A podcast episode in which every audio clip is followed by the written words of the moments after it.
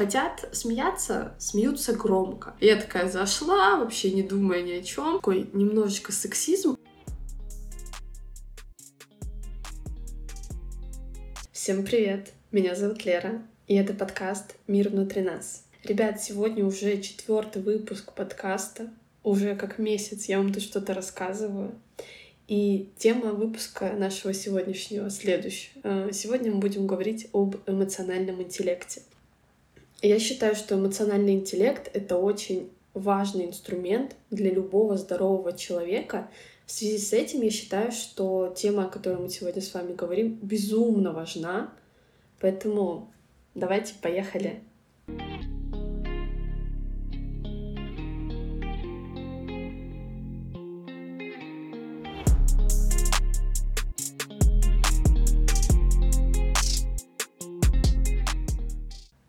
И начнем мы с определения.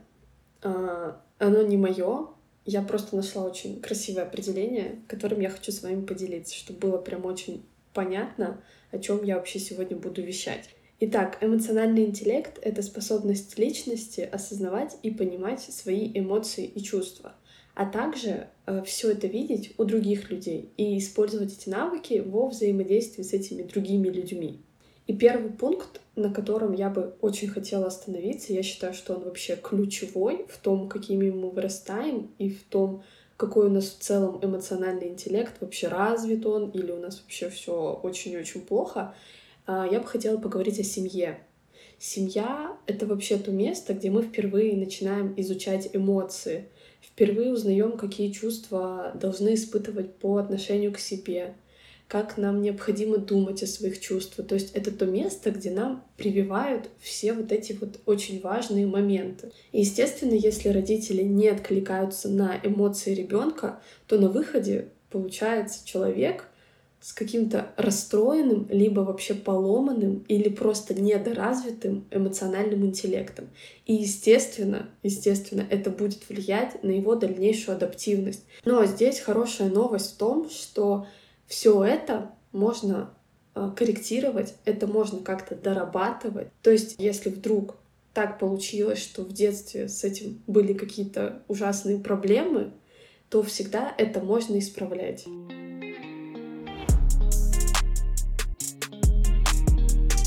Вообще ребенок, будучи таким импульсивным существом, который так или иначе переполнен эмоциями, первую очередь хочет их выражать. И если родители, так скажем, сонастроены с ним, и сами компетентны в этом во всем, да, то есть они помогают ему осознавать его эмоции, понимают, где нужно ребенка поддержать, где нужно помочь, допустим, какую-то эмоцию допрожить. Например, если это эмоции радости, откликаются на эти эмоции, и ребенок проживает их в полной мере, или наоборот, когда ребенок проявляет гнев, какую-то грусть, боль, родители ему активно сопереживают, при этом не присоединяются, а просто дают ребенку выразить это чувство.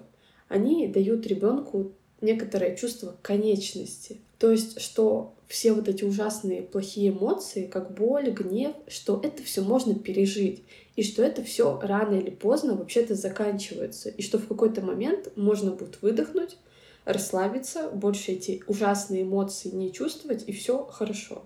Также ребенку важно услышать, что с ним вообще такое происходит, потому что очень часто гневные там дети, которые любят кричать в общественных местах, это вообще просто дети, которые либо устали, либо проголодались. Поэтому, когда ребенок скандалит, допустим, в магазине, и родитель подходит и говорит, так, окей, ты устал, тебе нужно отдохнуть, давайте-ка сейчас свернем наше мероприятие по покупке вещей и поедем домой. Этот жест закладывает в ребенке основу эмоционального интеллекта. Он понимает, что он не робот, что у него конечные ресурсы, и что у него в целом могут закончиться силы, и нужно отдохнуть, и что его за это никто не накажет, и это нормально.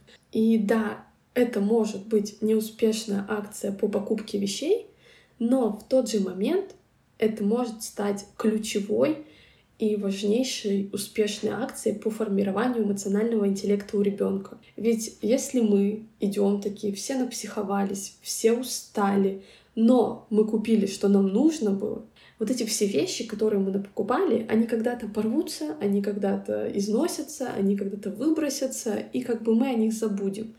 А вот этот навык у ребенка, он останется. То есть ребенок, возможно, может воспринять все так, что себя нужно истощать до предела. То есть, если я устал, мы все равно должны дойти до конца торгового центра, пройти все магазины, купить все, что нам надо, и только тогда меня поведут домой. Конечно, можно накричать на ребенка, сказать, давай-ка ты немедленно сейчас замолчи, перестань кричать, мы вообще-то все устали, нам всем нужно отдохнуть. И в этот момент ребенок вообще-то тоже будет угнетен. Он вообще не понял по факту, что произошло. На него накричали или наругались. В такой ситуации его эмоциональный интеллект, он тоже не формируется. Здесь скорее произойдет какая-то травма, которая потом будет впоследствии повторяться и будет усиливаться. То есть, если родители себя всегда ведут таким образом, что им проще на ребенка накричать, во всем обвинить, естественно, это будет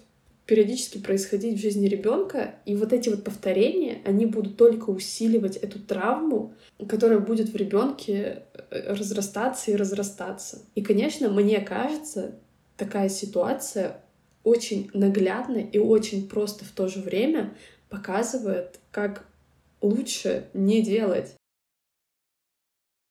Если говорить, наверное, про мои времена, про мое уже постсоветское воспитание, про в целом ментальность нашу, хотя, может быть, это не так уж и важно здесь то я хочу сказать, что люди очень часто говорят о том, что родители очень нейтрально реагировали на все. И зачастую э, ребенку не хватало отклика. Ему не хватало, чтобы в какой-то момент его безумной радости, его безумных каких-то переполненных позитивных эмоций со радости. А когда наоборот ребенок делал что-то ужасное, что-то плохое, реакция от родителей исходила очень негативная и очень интенсивная. И поскольку ребенок это такой, знаете, сосуд, который очень сильно переполнен жизненными силами и эмоциями, то у детей есть некоторая потребность вот в этой интенсивности. И часто дети выбирают и запоминают эти интенсивные проявления родителей. И если они были негативными, то вообще-то в какой-то момент вектор развития этого ребенка эмоционального интеллекта он может посмотреть, так скажем, в негативную сторону, и произойдет формирование таких черт характера, которые потом уже впоследствии очень и очень сложно исправлять. И давайте обобщим немножечко эту тему. Если родители допускают, что у их ребенка вообще-то, блин, разные состояния могут быть, могут быть разные эмоции. И если родители на все это выдают адекватную реакцию, например, когда ребенку очень круто, ему очень весело, они не стоят безучастно, не смотрят со сторонки с каким-то покерфейсом, а они сорадуются ребенку, то вообще-то это очень-очень позитивно сказывается на том, что ребенок впоследствии вырастает в таком здоровом и хорошем состоянии, и его эмоциональный интеллект, он вообще-то довольно-таки развит.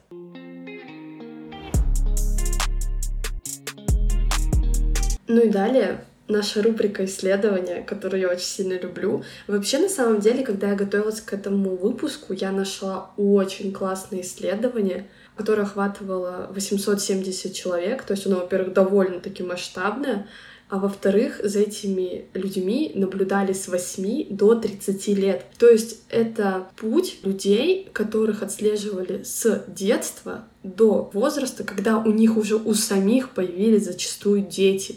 Когда у детей которых родители наказывали какими-то деспотичными, суровыми методами, появились свои семьи, они демонстрировали аналогичное поведение самые агрессивные, то есть те, кто охотно там лезли в драки, в целом постоянно пользовались именно своей силой для того, чтобы получить то, что они хотят и так далее. Они, как правило, к 30 годам э, имели судимости, и, по-видимому, вот эти вот свои склонности они передавали по наследству. Их дети в начальной школе тоже оказывались какими-то хулиганами, как и их родители в свое время. То есть вот таким образом агрессивность передается, так скажем, из поколения в поколение. И если оставить в стороне любые унаследованные наклонности, то вот эти вот, так скажем, хулиганы, повзрослев, превращали свою семейную жизнь вот в некоторую, знаете, такую школу жестокости. И в детстве их родители наказывали какими-то ужасными методами с определенной суровостью, и обзаведясь своими семьями, они демонстрировали точно такое же поведение, как и с ними когда-то. И это верно в отношении как отцов, так и матерей. Также стоит отметить, что родители такие не обязательно были, знаете, какими-то злодеями, или они не хотели детей, или они желали чего-то плохого детям. Зачастую они производили стиль воспитания, которым воспитывали их. Поэтому вот так вот все происходит, и в дальнейшем все это сохраняется. Особенно огорчает то, что последствия для вот этой эмоциональной жизни детей могут оказаться в дальнейшем очень и очень плачевными.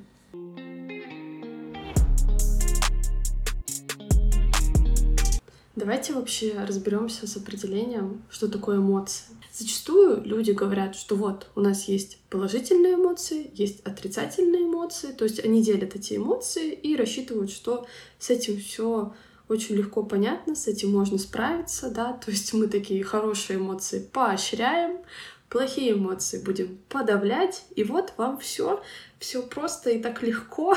Да, а кто-то вообще отрицает эмоции говорит, что нет, эмоций вообще нет, все это фигня. Давайте разбираться. Для начала остановимся на понятие эмоция.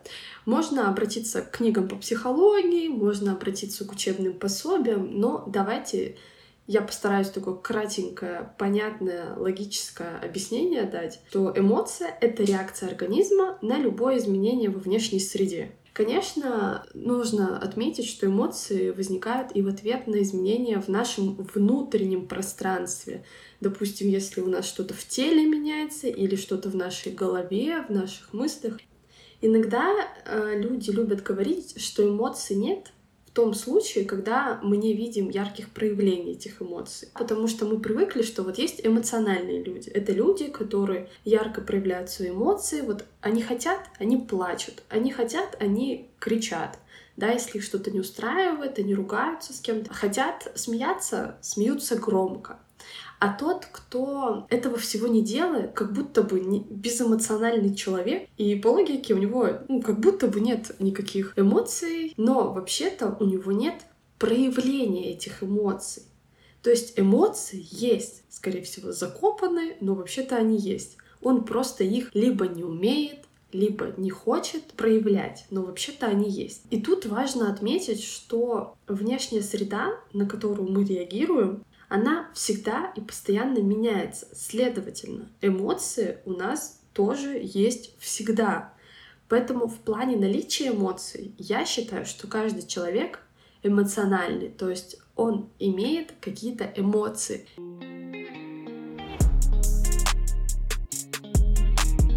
Страх, гнев, печаль и радость. Это такие базовые эмоции, которые у нас существуют. Очень грустно со стороны, наверное, что три из этих эмоций как будто бы отрицательные, и только одна радость, она положительная.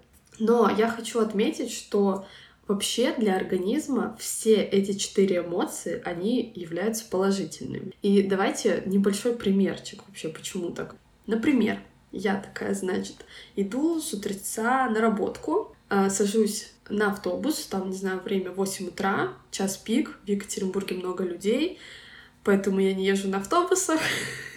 Но представим такую ситуацию. Час пик, я захожу в автобус, у меня прекрасное настроение, я нашла какую-нибудь классную работу в полной эйфории, в полном восторге, сажусь, значит, в этот автобус, там миллион людей, я еле туда вообще запихнулась. И первое, по крайней мере, что у меня в голове возникает, это чувство, что у меня кто-нибудь может достать кошелечек из сумки, и я выйду из автобуса уже без своего кошелька. Хоть я и не ношу кошельки, и единственное, что у меня есть с собой, это карта, она у меня в телефоне. Ну, давайте представим, что у меня кто-нибудь телефон вытащил. Блин, и я сразу же и телефона лишилась, и карты. Вообще класс. И так как у меня уже, знаете, вот возникло это чувство страха, эта эмоция, она меня заставляет заботиться о том, чтобы я вообще-то держала свой телефончик как-нибудь в руке, либо куда-нибудь его засунула подальше в сумочку, чтобы вот точно никто ничего не трогал, да. Если он в сумке, то я еще сумку как-нибудь буду держать прям близко-близко к себе. То есть, я думаю, здесь понятна логика, что страх, он в этом случае нам вообще-то помогает. Потому что если бы я такая, значит, довольненькая, счастливенькая, зашла в автобус, вообще ни о чем не думая, фиг пойми, где вообще мой телефон находится, не знаю, в заднем кармане моих джинсов. Вот. Все, оттуда вытащить телефон, ну, вообще-то как нечего делать.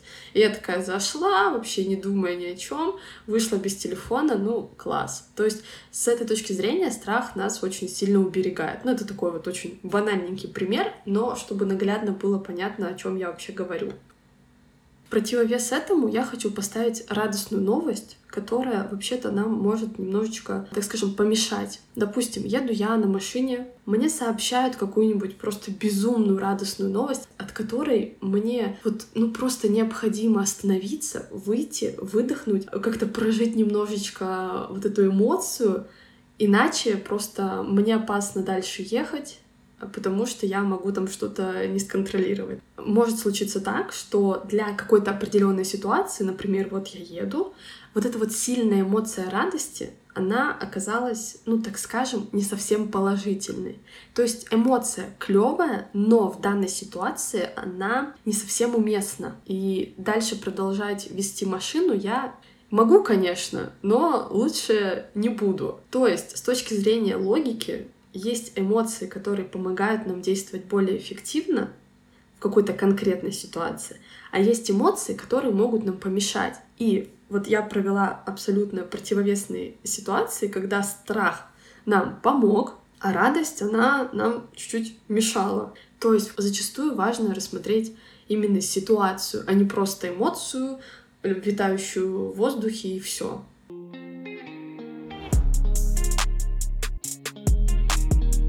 Следующем блоке этого выпуска я безумно хочу поговорить о социальных стереотипах. Они вообще-то оказывают влияние на то, что иногда мы боимся или не можем осознать нашу эмоцию. Например, в большинстве случаев проявление страха или обиды, оно является в целом социально неодобряемым. Если мы посмотрим на страх и смелость с логической точки зрения, то смелый человек — это тот, кто умеет преодолевать свой страх, а не тот, кто вообще не испытывает чувство страха. Как мы уже с вами выяснили в примере выше, о котором я рассказывала, точнее, назад чуть-чуть, страх нам очень часто помогает. И испытывать э, страх и учитывать ту информацию, которую он в себе несет, вообще-то более чем логично.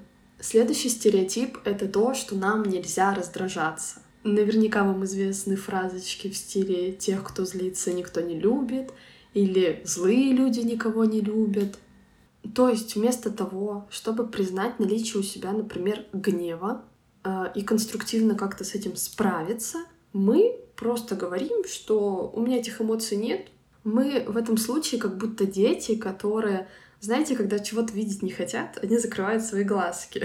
И вот мы также, да, не вижу, значит, того, что мне не нравится, нет. Но если серьезно, то взрослые просто подавляют свою эмоцию, и таким образом, как будто бы этого вообще и не было. И здесь такой немножечко сексизм, но вообще-то это правда, что мужчинам в отношении эмоций гнева немножечко проще.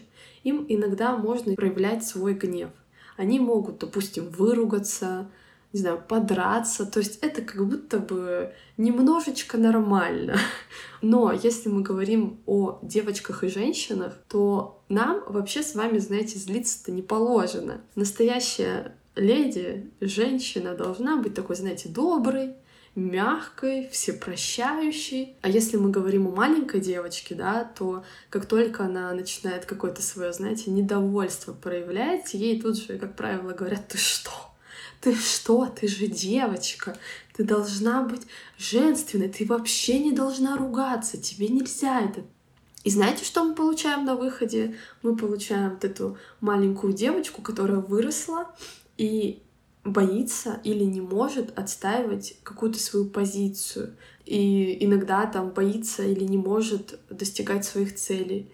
Ведь для этого нужна вот эта вот энергия злости и немножечко раздражения в том или ином его проявлении. А если мы рассмотрим эмоции печали и радости, то, конечно, важно проговорить, что это уже не настолько запрещенные эмоции в социуме, но тем не менее как будто бы какой-то запрет социальный тоже небольшой, но есть. И здесь я, наверное, приведу такой очень ужасный пример, который меня просто калит, ребят. Мне кажется, что именно из этих слов, не знаю, какой процент, наверное, просто колоссальный процент мужиков становятся вообще безэмоциональными, и потом мы сидим и вообще не понимаем, что у них в головах, потому что они вроде сидят, у них, знаете, как будто все окей, но внутри им плохо, а мы этого не понимаем, потому что, ну, они просто сидят. И эта фраза звучит так. Настоящие мужчины не плачут. Здесь, э, казалось бы, да, что этот запрет относится только к сильному проявлению печали или к слезам, но я его все таки отнесу и к печали, потому что можно сильно расстроиться и расплакаться. Или мы можем услышать что-то в стиле, что ты там сидишь, грустишь или печалишься, мне плохо, я переживаю, немедленно прекрати. И, ну, вообще в современной культуре печаль не приветствуется. В моде, знаете, такая жизнерадостность, позитивность, и что бы ни случилось у тебя в жизни, найди в этом что-то хорошее, не унывай, не ной, Конечно, в позитивном подходе много всего хорошего и ценного. То есть я сама за то, чтобы стараться найти что-то хорошее, но э, это не значит, что нам нельзя никогда грустить. В нашей жизни бывают вообще разные периоды. У нас бывают расставания, разочарования. И я считаю, что попечалиться по вот этим поводам более чем естественно и нормально. Что касается радости. А, ну, здесь, наверное, нужно вспомнить пословицы наши, да, что-то в стиле «смех без причины — признак дурачины» или «громко смеяться неприлично». И здесь нужно сказать, что вообще-то эмоция вроде бы считается положительной, что вообще о ней тут говорить, но как будто бы ее проявлять иногда в полной мере тоже нельзя. И еще классный пример я нашла, что вообще-то во многих культах почитается страдание. Это, вы знаете, не страдание, это вот некоторая жертвенность, что нужно собой пожертвовать во имя кого-то. И радость позволительна только в том случае, если человек доставляет ее какому-то другому человеку, а радоваться самому — это удел недалеких. Поэтому, ребят, как-то вот так дела у нас обстоят с нашими эмоциями, с тем, что нам ничего нельзя проявлять. Конечно, мне кажется, социальными стереотипами нужно бороться в своей голове, но опять же я понимаю, что ну кому-то это очень сложно дается.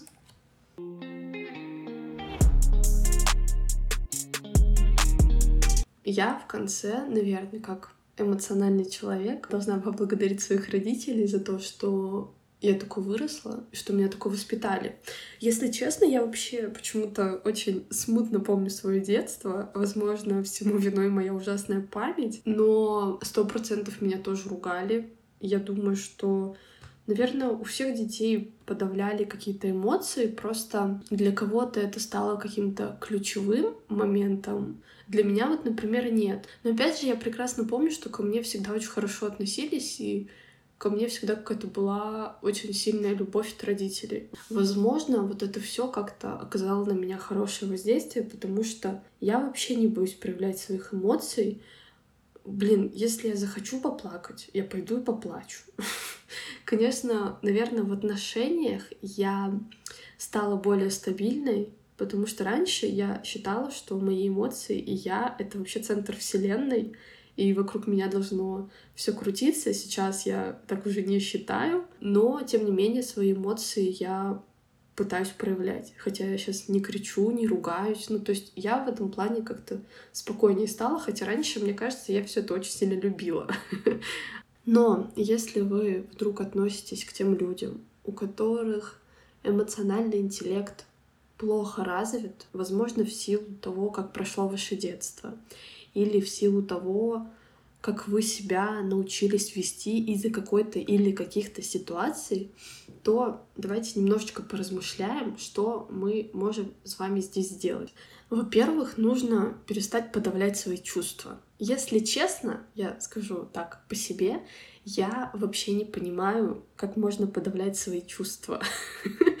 Потому что когда что-то у меня не так, мне вот надо, ну, по крайней мере, в отношениях, давайте про отношения скажу, мне нужно это проговорить. Я не умею, вот знаете, куда-то закапывать свои чувства, эмоции и просто ходить и делать вид, что все нормально. Потому что у меня ничего не нормально. И я знаю, что рано или поздно это куда-то все выльется. И, скорее всего, лучше просто сесть и поговорить, потому что дальше будет хуже. Вот. Но если вдруг вы привыкли подавлять свои чувства, подавлять свои эмоции, нужно с этим что-то делать. Я не говорю о том, что если вам там кто-то на ногу наступил, нужно начинать орать, но нужно осознать, что негативные эмоции являются такой же частью адекватной реакции на происходящее, как и позитивные. Также, если вам тяжело, можно немножечко развить свою эмоциональную память. Короче, берете, заводите дневничок себе или пишите в заметке свои эмоциональные реакции какие-то, которые у вас возникают, допустим, в течение недели. Вот что-то происходит, прям какие-то вспышечки, да, и вы такие, так, надо записать. И потом, перечитывая и смотря на это, на все со стороны, вы вообще-то на себя можете посмотреть с другой стороны, понять, правильно ли вы поступали, и немножечко подкорректировать свое поведение в дальнейшем. Также нужно отметить, что мы не можем заставить себя испытывать какие бы то ни было эмоции, но мы всегда можем решить, как мы отреагируем на эти эмоции. То есть, допустим, что-то нас чуть-чуть выбесило, мы сорвались по пустяку, например. Нужно сесть, подумать, сделать вывод и в следующий раз попытаться себя немножечко сдержать, даже если это сложно. Потому что не всегда все свои эмоции нужно вот прям, знаете, при первой же какой-то мысли в голове выплескивать как будто так и надо. Потому что, ну, вот как я уже говорила ранее, я себя в отношениях научилась чуть-чуть по-другому вести, потому что иначе, э, ну, не знаю, как-то все рушится. я выбрала для себя такую тактику. Просто по-другому попытаться на это на все посмотреть, реально с другого угла, понять, что вообще-то эта ситуация, она, ну, ничего сильно-то не изменила вы могли вообще спокойно на нее отреагировать, и все было бы так же хорошо, как сейчас. Также круто развивать э, навыки эмпатии. Я вот вообще очень эмпатичный человек. Если у кого-то что-то случается из моих близких, хорошего или плохого, я эти чувства, я вот эти эмоции все проживаю, как будто бы это случилось со мной. Мне кажется, есть много методов, как вы можете развить эмпатию, потому что это вас научит понимать чувства других, и посредством этого всего вы сможете намного легче делиться своими эмоциями с этими людьми. И последнее, наверное, что я бы хотела сказать, это будьте эмоционально честны. Не нужно отвечать на вопрос, как у вас дела, все отлично, когда у вас вообще ничего не отлично. Потому что если у вас не заладился день или у вас что-то случилось, нужно пытаться поделиться этим. Не нужно прятаться за какой-то маской и говорить всем, что у вас все классно. Мне кажется, очень важно и для вас в том числе делиться теми неприятностями, которые у вас происходят. Понятно, что не нужно ходить и ныть по любому пустяку, да, потому что меня вот сильно калят люди, которые постоянно ноют. Я думаю, ну, многие, наверное, таких людей не любят, с ними, правда, тяжело. Но если у вас спрашивают, как у вас дела, а у вас действительно что-то произошло, высказавшись кому-то, вам может стать сильно лучше. Для меня вот это определенная тактика, которой я действую, когда у меня что-то не так. Потому что когда я кому-то что-то рассказываю, мне становится, ну, чуть-чуть лучше. Я с кем-то этим поделилась, я не ношу эту ношу в себе, и уже как-то, знаете, и становится получше.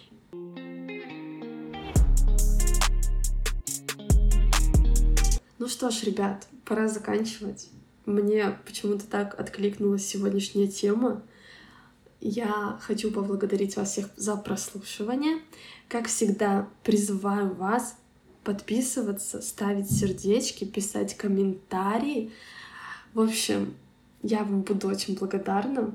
Ну и спасибо вам за прослушивание. Всем пока-пока. thank you